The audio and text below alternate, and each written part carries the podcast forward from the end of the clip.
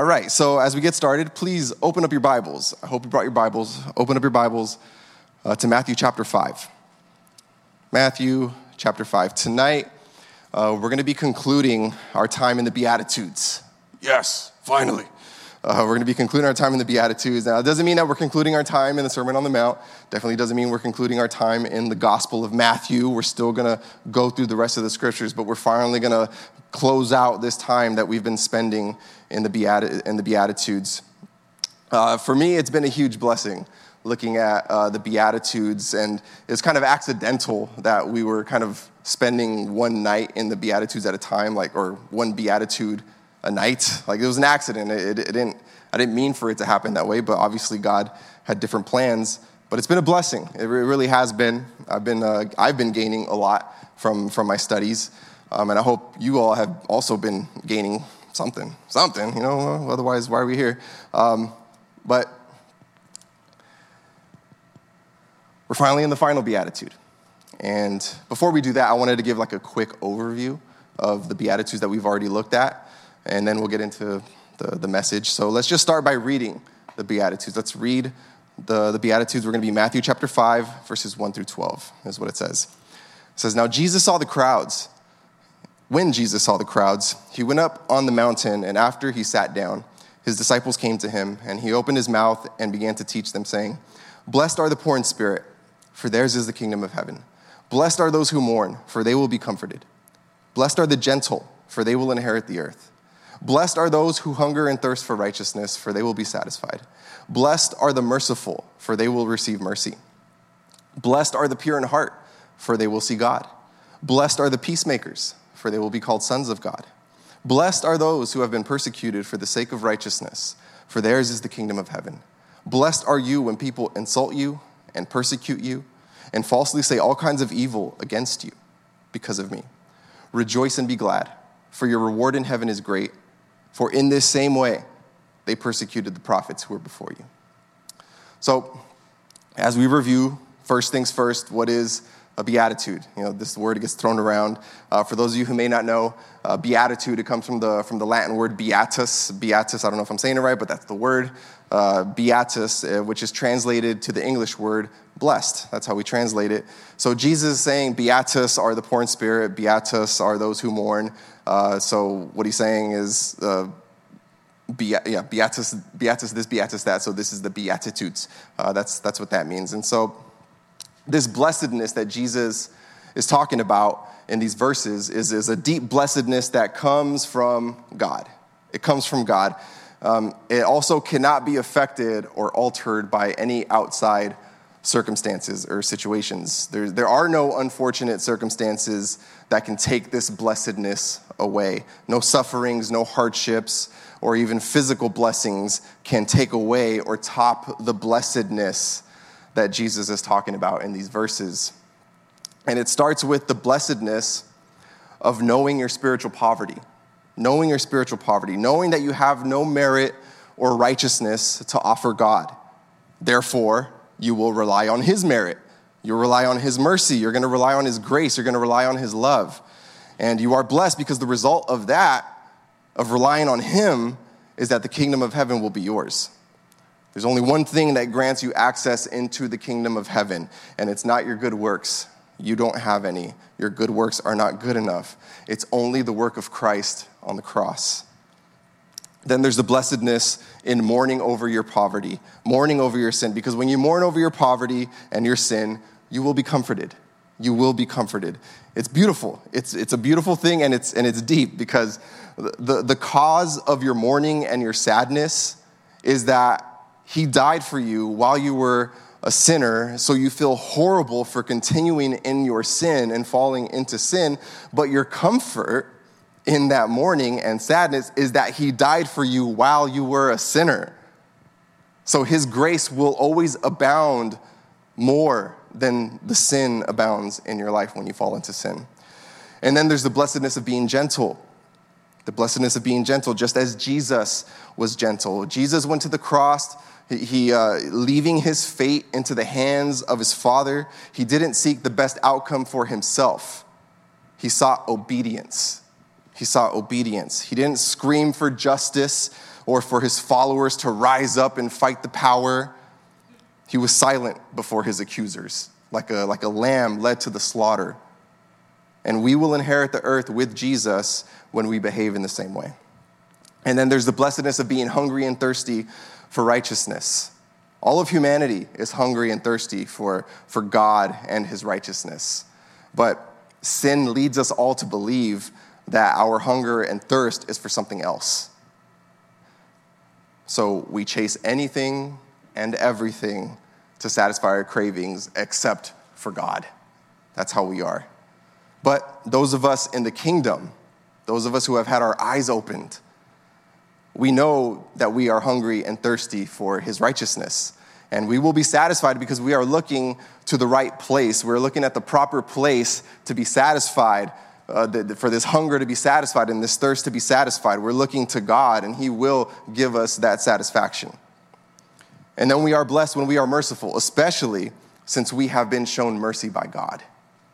We will be blessed because then we will also receive mercy from God when the need arises. It's costly to show mercy. It will cost you something to show mercy, but it will cost you far more if you refuse to show mercy.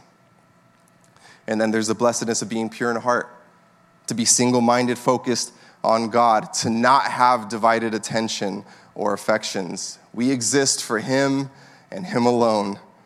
And in this purity, we will constantly be seeing God for ourselves. The confusion of life will fade. We will be clearly led of God when we are pure in heart towards Him.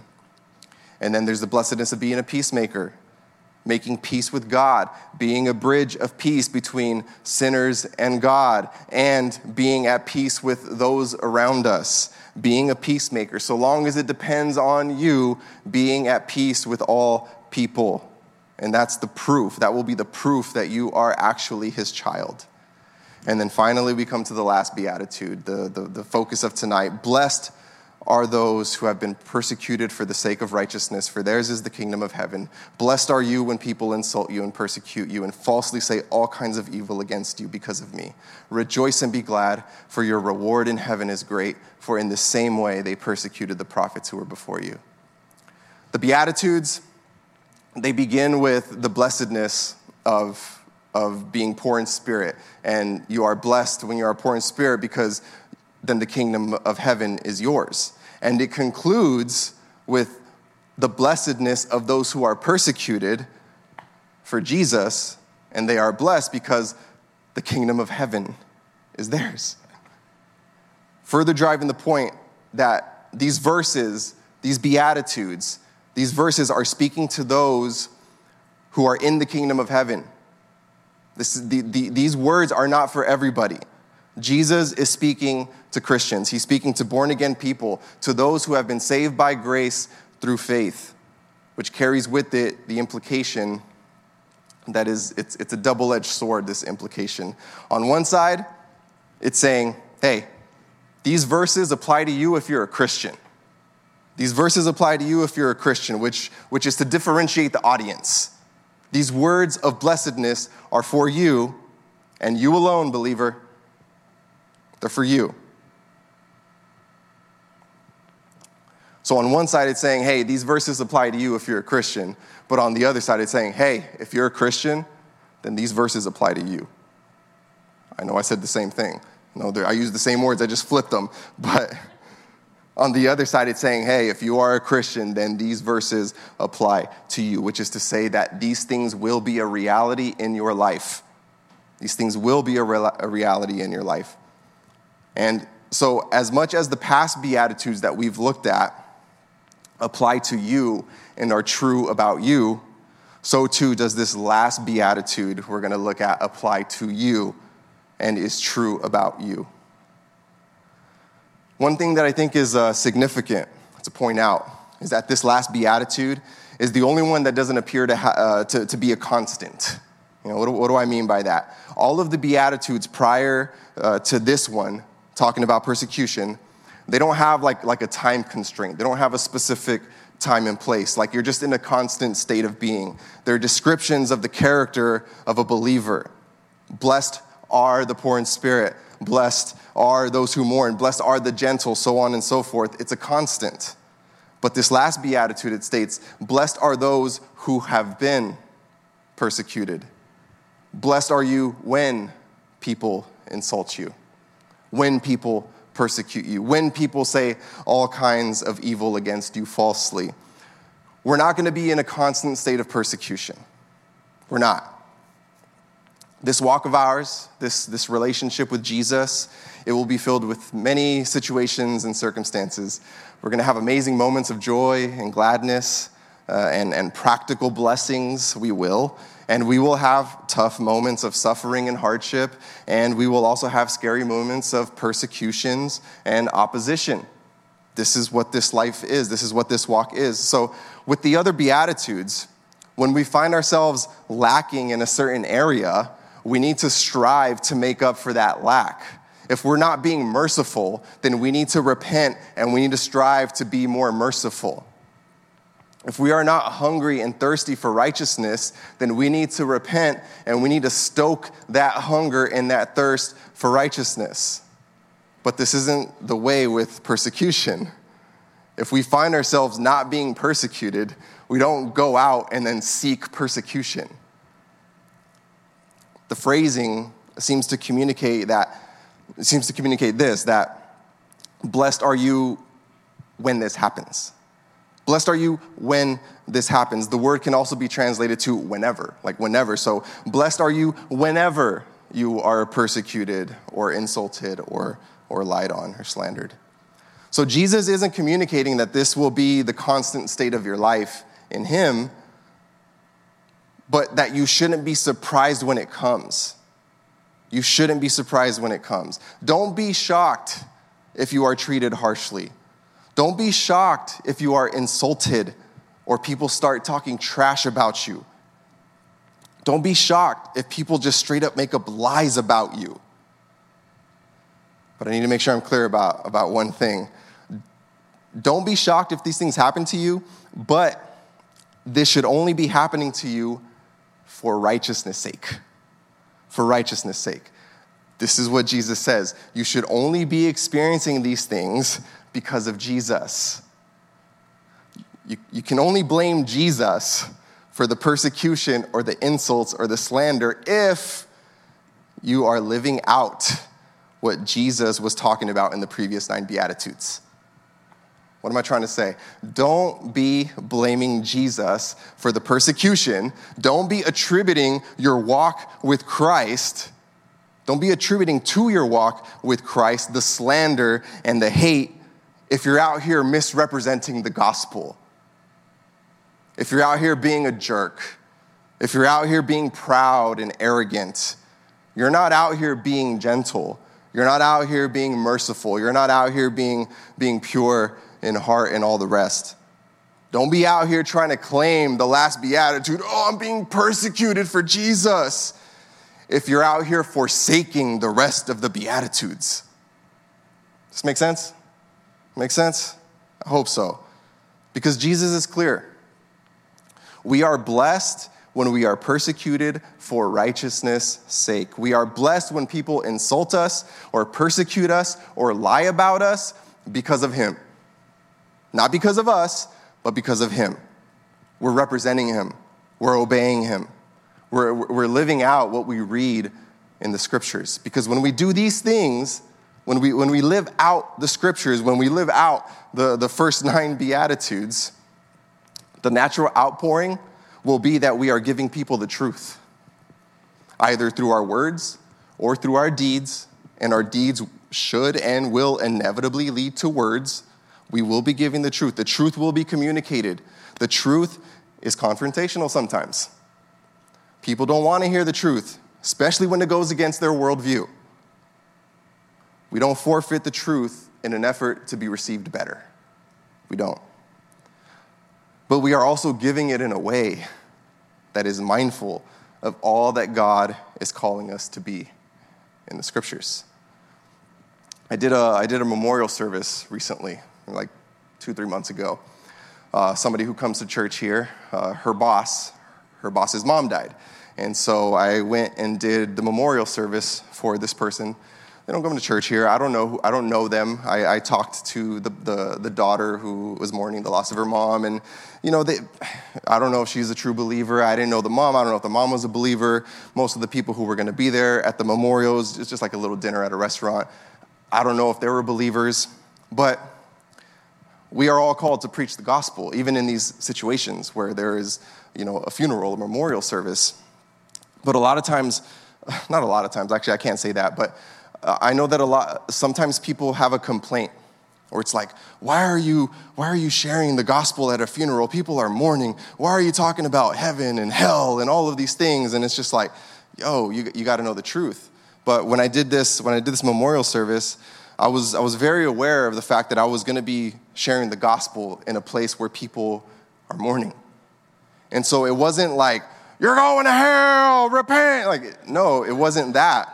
Like you got to be sensitive to the fact that people are in a, they're in a, they're in a specific state. And so the way that I presented the gospel for that memorial service, it was just, it was very gentle. It was very compassionate. It was very, it was very kind. I laid out the facts. I didn't compromise any of the truths of the Bible. I, I, spoke about God's commandments. I spoke about us breaking God's commandments. I spoke about the results of breaking God's commandments being sin. And then I also spoke about the cross and God's grace and His love and His kindness. And, you know, I just, that's, that's how I shared the gospel. I was mindful of these circumstances. I wasn't over there being a jerk, you know?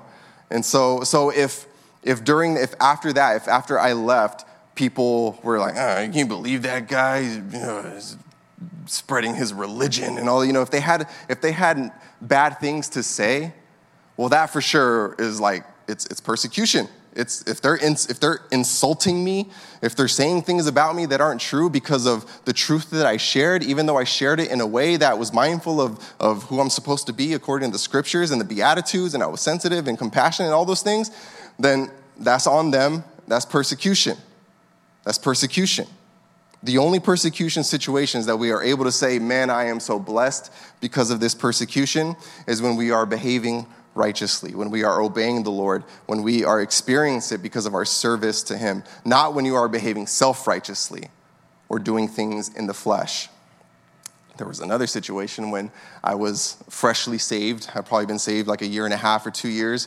By that time, I had already, I had already separated myself from my cousins uh, who were into drinking and partying and stuff like that I had already separated because all they wanted to do was sin. All they wanted to do was break God's commandments. I wasn't interested in that anymore. And so one night, I think I'd come home from church or something, and my cousin and my, my old buddy, they came by, and I was like, oh, so what are you guys up to? Oh, I, I just got home from church, and like, oh, yeah, you know, we, just, we were just at this party, oh, we are getting drunk and all this stuff. And and I, don't remember clearly, but I, I, they might have been trying to say it in a way like, does this bother you? You know, like trying to egg me on. And, um, and I just remember in that moment, uh, just, you know, getting upset. And because I was like, that doesn't bother me, dude. Like, I don't know why you guys are trying to, that doesn't bother me. Uh, but I responded because the, the, the, buddy that was in the car, he kind of grew up in the church. So he kind of he kind of knew better. Uh, but the way that I responded was like, it's like, what are you guys doing? Like, dude, you of all people should know better. Like, you grew up in the church. What are you doing out here, man? Like, you need to stop what you're doing. And then I was talking to my cousin, like, dude, and seriously, you need to cut it out, man. Like, just like, just like dropping a hammer on them. Now, if after that interaction, they would have been like hurling insults at me and just talking trash and all that stuff, that would be completely warranted. That's not persecution. That's, you're being a jerk. You're being, you're being a jerk, you're being unkind. So, whatever Whatever bad things they have to say about you, that ain't persecution. You can't attribute that to persecution. And so I didn't.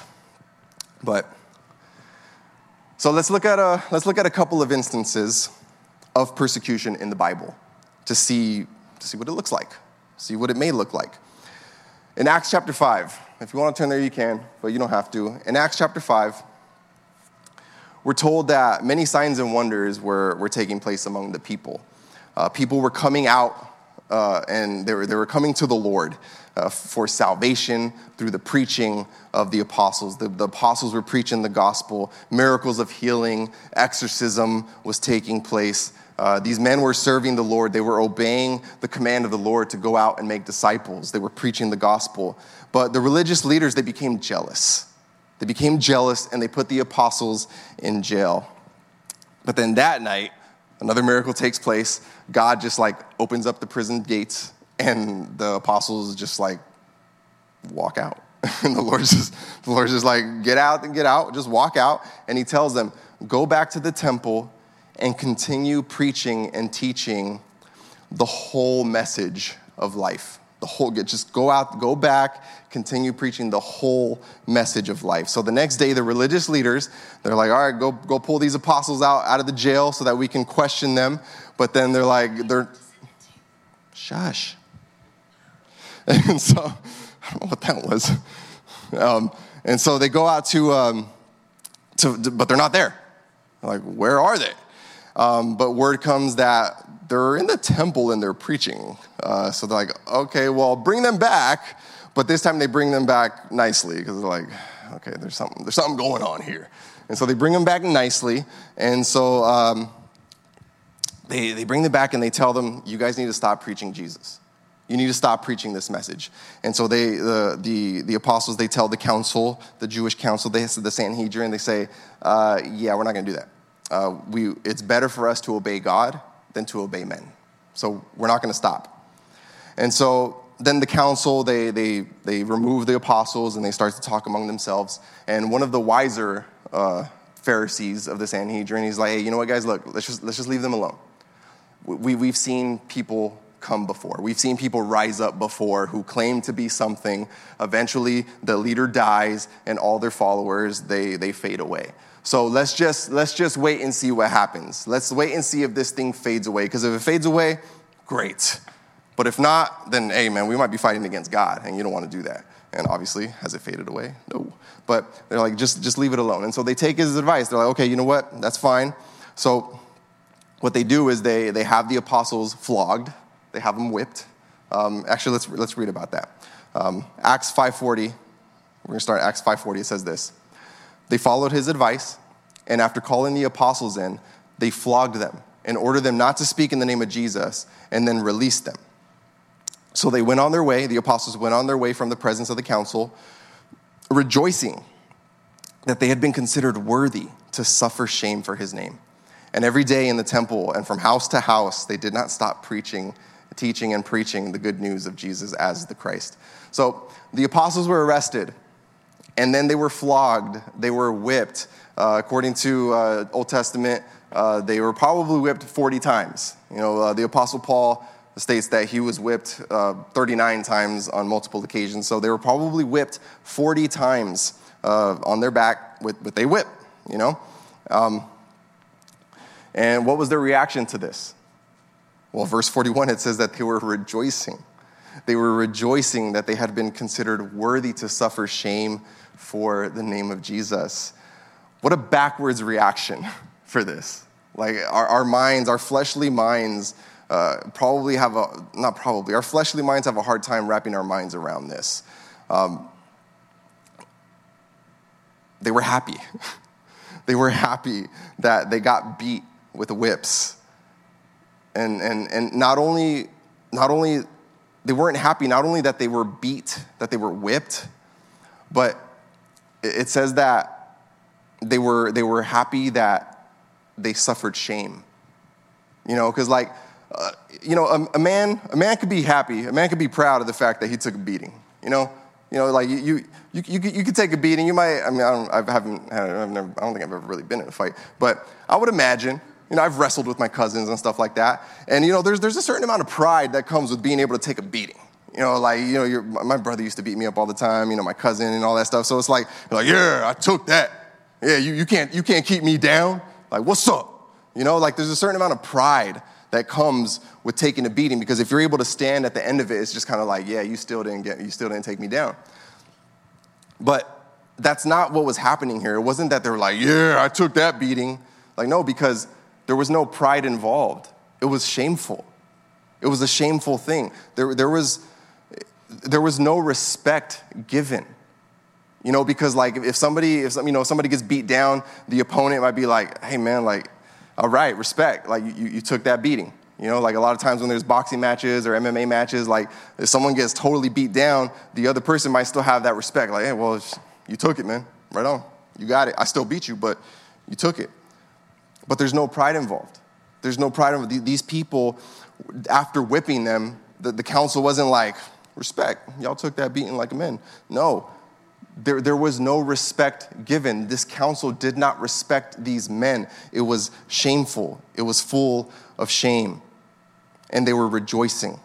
They were, they were rejoicing, not only that they got beat, but they were looked down upon. They were rejoicing at that. But it speaks to what Jesus says in this last beatitude. He said that they would be blessed when this happened. And what happened? They were beaten and they were blessed. They were blessed. They rejoiced. In Acts chapter 7, a disciple named Stephen, he was defending his faith before the council. He gave a little too much truth for them to handle, and so they decided to put him to death by pummeling him with rocks. And as he was getting hit with all of these stones, people were throwing stones at him as he was getting pummeled. He, he, he yelled out, Lord, receive my spirit. Lord Jesus, receive my spirit.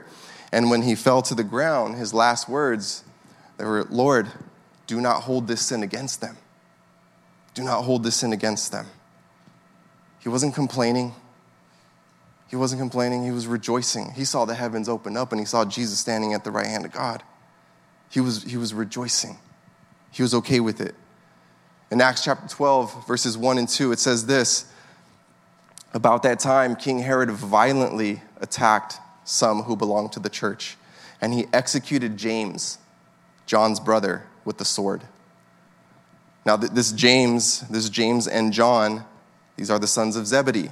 These were they were brothers. They, they were apostles of Jesus Christ. They walked with Jesus while he was doing his earthly ministry. And this was the death of the first apostle. This is the first, this is the first apostle to, to be martyred for the faith, James. And, and this apparently was an experiment on the part of Herod. They say that, that Herod got tired of hearing about these, these Christians, these followers of Christ. He got tired of constantly hearing about them. They weren't doing anything wrong. They were just, they were just making the right people angry. The, the people with, with power and, and, and, and um, influence. They were making the right people angry. And so Herod just kind of as a, according to uh, this article I, wrote, I read, uh, that Herod was, was, kind of a political experiment. Like, okay, let, us have, let's have this guy executed. Let's kill him. And when he saw that, how pleasing it was to his political allies, that, that's when he's like, oh, oh snap, they like that. Let's keep going. Let, us get more of them. But, you know, Herod died shortly after that, which is great. Um, but the death of James, this was after the death of Stephen. Stephen was the first martyr for Jesus. The death of James happened after that. So there's no doubt, there's no doubt that being killed for the faith was a definite possibility in everyone's mind at this point. They, they saw it happen. Snap, somebody got killed because they believed in Jesus. It could happen to me. It had already happened. Yet they continued. They continued to share this message of the gospel. Why? Because Jesus had already told them that this was going to happen. He had already told them, not just in the final beatitude, but Jesus told them this in John chapter 15, verses 18 through 21. This is what Jesus said. He said, If the world hates you, understand that it hated me first. It hated me before it hated you. If you were of the world, the world would love you as its own. However, because you are not of this world, but I have chosen you out of this world, the world hates you. The world hates you. Remember the word I spoke to you. A slave is not greater than his master. If they persecuted me, Jesus said, they will also persecute you. If they kept my word, they will also keep your word. But they will do all these things to you on account of my name. On account of my name, because they don't know the one who sent me. Jesus told his disciples that this would happen. And he already told them, Blessed are the persecuted, the insulted, the, the slandered, because the kingdom of heaven is yours.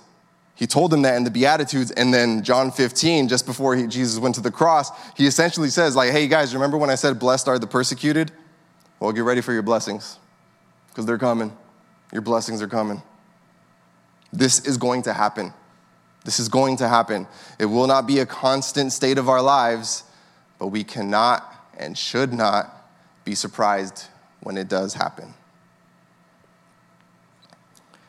And this is happening to our brothers and sisters uh, around the globe. It's happening right now, especially in areas where other religions reign. In a way, in a way, we are fortunate that we live in this country. That we live in this country with the freedoms that we have, and you know, we don't have to live our lives in constant expectation of persecution. But in a much greater way, in a more significant way, uh, we're extremely unfortunate to live in this country where we don't fear persecution because this makes us lazy.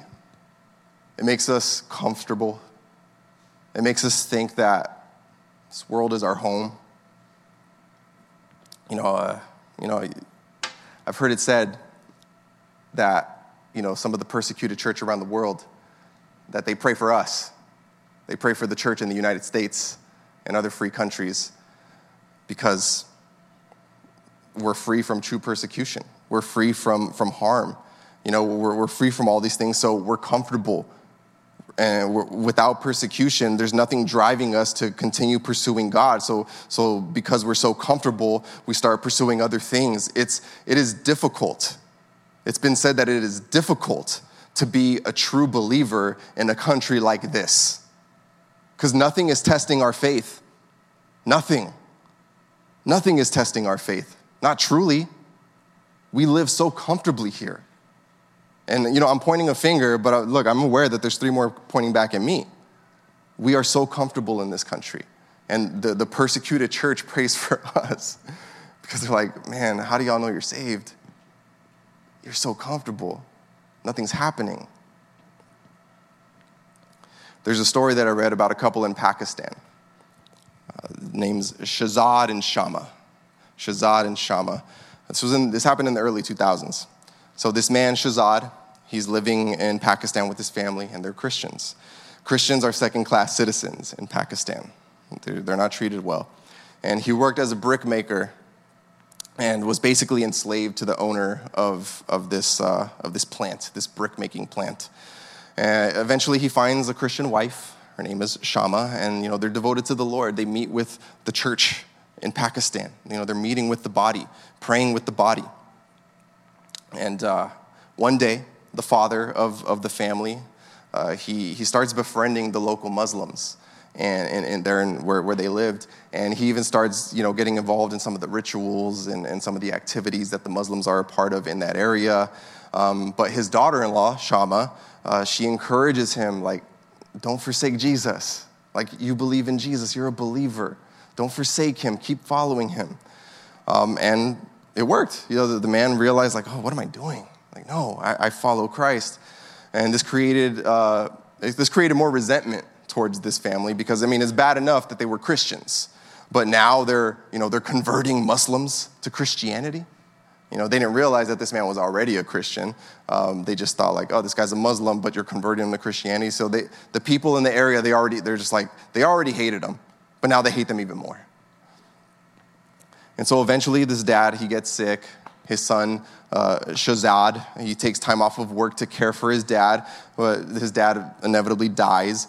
And when this guy goes back to work after his dad died, they beat him. They beat him for taking time off of work, for taking time off of work to care for his, his dying dad. So they beat him. And then they decide that this guy needs to go but we're not going to fire him. Like, he needs to go. And so, what they decide to do, the, his, his old boss and the people who, who ran that, that little brick making plant, they decide to, to, to lie and say that this couple, that they burned a copy of the Quran. And so that's what they do. They, they go to the mosque, the local mosque, they go to the leaders, and they say, hey, this couple, Shahzad and Shama, they burned a copy of the Holy Quran. And so, um, before they knew it, Shahzad and, and, and Shama, their home was surrounded by, by more than 500 Muslims who were seeking to put them to death. You know, meanwhile, they're, the, you know, they're in there praying. And um, But as all this is happening, the mosque leader is shouting, They burned a copy of the Holy Quran. We're going to teach them a lesson. And so they, they manage, the, this, this mob manages to get into the house through, through the roof. There was a hole in the roof. They get into the home. They drag uh, these people out, uh, Shahzad and Shama. They, dr- they drag them out. And at that time, Shama was pregnant with their fourth child. They had already had three kids, but she's pregnant. But they still drug her out of, of the home along with her husband. The mob beats them. The mob breaks their legs. The mob ties them to a tractor and they drag their bodies, their beaten bodies, for over a half hour. And then, obviously, they died. And then they took their dead bodies and, and burned them. They, they burned them up. These people were persecuted. This couple was persecuted. They were lied about. They didn't burn a copy of the Holy Quran, the Holy Quran. They didn't burn a copy of the Quran. They were lied about. They were persecuted and they were killed because of their faith in Jesus. They were second class citizens because of their faith in Jesus, because they were converting Muslims to Christianity. There's another story of a man who went to Colombia to work on translating a Bible for a local tribe. And before the translating, the translating of the word even began, um, he was taken hostage by a group of guerrillas in the area. They had two demands. You're going to use your printing presses to print our literature to get our cause out there. And the other thing you're going to do is your whole Bible translating operation needs to get out of Colombia within 30 days. But that wasn't going to happen. That wasn't going to happen. These people went there for a mission from God to translate the Bible into the language of the people so that the people there could have the Word of God and they could read the Word of God for themselves. Eventually, the guerrillas shot this man in the chest and he died. They killed him. This man could have bowed down to the guerrillas, to these terrorists, just been like, you know what? All right, that's fine. We'll leave. We'll leave. Just don't hurt us. But he was obedient to God first. He was obedient to God first. God sent us here for a reason, and we haven't even begun the work. So, no, we're not leaving. And though we don't face these kinds of life threatening situations here in this country for our faith, what if we did? Like, what if we did? How would you do? How would you, how, how would you do in that situation? How would you hold up at the, the threat of violence and death? Not, not even death, because, you know, in a way, death is easy because it's over. But how would you deal with the threat of a constant torture? Just constant torture, where death doesn't come so quickly for your faith. Now, before, before you young men start to think, oh, yeah, you, you're going to have to kill me. You're going to have, there ain't no way I'm denying the Lord. Yeah. What's up? Yeah. Let me remind you of what Peter said when Jesus told him that Peter would deny knowing Jesus. Mark 14, verses 29 through 31. Peter told Jesus, after Jesus had already told him, hey, y'all are going to scatter, y'all are going to desert me. Peter told, Peter told Jesus, even if everyone runs away, I will certainly not. Jesus says, I assure you, today, this very night, before the rooster crows twice, you will deny me three times. But Peter kept insisting, if I have to die with you, if I have to die with you, I will never deny you. And then they all said the same thing, all the disciples. But then what happened? What happened that night? Peter denies knowing Jesus, not once, not twice, but three times. So don't be confident in the flesh. Don't be confident in the flesh. Put your confidence in Him. You know, Lord, I, I know in my flesh, I don't want to be tortured. I don't want to die. I don't want to be killed. I don't want to be killed in a gruesome way. I, I, I know that my flesh doesn't want these things. So, so you're going to have, you're going to have to empower me. You're going to have to give me the power to be able to do this. Your spirit is going to have to give me the power to be able to do this because I don't want to. That's the place where we need to be. That's the place. You are blessed when you encounter persecution. You're blessed when people insult you because you follow Jesus and you're, you're sharing your faith. You're blessed when people make up lies about you because you're obedient to Jesus. And you're also in good company. I mean, Jesus, first and foremost, you're in good company. But you're also in good company with the prophets and the preachers that, that came before you. You're in very good company. God's true children and disciples, they were never received well. They were never received well. You know, people may receive you well at first. People may receive you well at first. They received Jesus well at first. They like Jesus. Oh, yeah, give us some more of that bread and fish. Like, yes. Oh, give me that healing. I like that. But eventually, people will turn on you, just like they turned on Jesus. Like, you were okay when you were just a Christian, and, and like, you know, you told us that, and you told us you go to church, and you just kind of stayed to yourself. You kind of kept it to yourself. But now, but now, you're, now you're trying to shove it down my throat. Now, now you're showing me that you're a bigot. Now you're showing me that you're a homophobe. Now you're showing me that you're a, you're a transphobe. Now you're, because of the way that you're speaking, you're showing me whatever accusation they want to throw at you because of their misunderstanding of what the truth is. Don't be surprised. Don't be surprised. It's going to happen. Don't chase after it. Like, don't, don't try to go over like, oh, I, let me go get persecuted. Like, no. Like, just, just doing the thing is enough. Doing the thing is enough. Just be truthful with people. Just be truthful with people while being the Beatitudes, while, while displaying the Beatitudes to be true in your life. And eventually it will come. Eventually it will. Jesus was truthful, and he is the Beatitudes, and they hated him. They hated him. When Jesus told his disciples to expect persecution because they first persecuted him, he said it all happened. The, ha- the hatred, all of that stuff, the persecution, it all happened so that the scripture would be fulfilled, which says, They hated me for no reason. They hated him for no reason. So just know you are blessed. You are blessed when you're hit with persecution, when you're hit with insults, when you're hit with slander. You're blessed because of your obedience to Christ. That lets you know that you're in the kingdom. That lets you know that you're in the kingdom. And also know that these people who are persecuting you, insulting you, slandering you, whenever it comes, it's not, they're, they're not angry or hateful towards you necessarily. Not towards you necessarily. They're really angry with Jesus. They're angry with God and they hate him for no reason. So have that understanding. Have that understanding. And, and, and allow that to fuel your, your mercy and, and your compassion and your kindness toward these people when they do these things to you. I mean, Jesus said, pray for those who curse you, pray for your enemies, pray for them.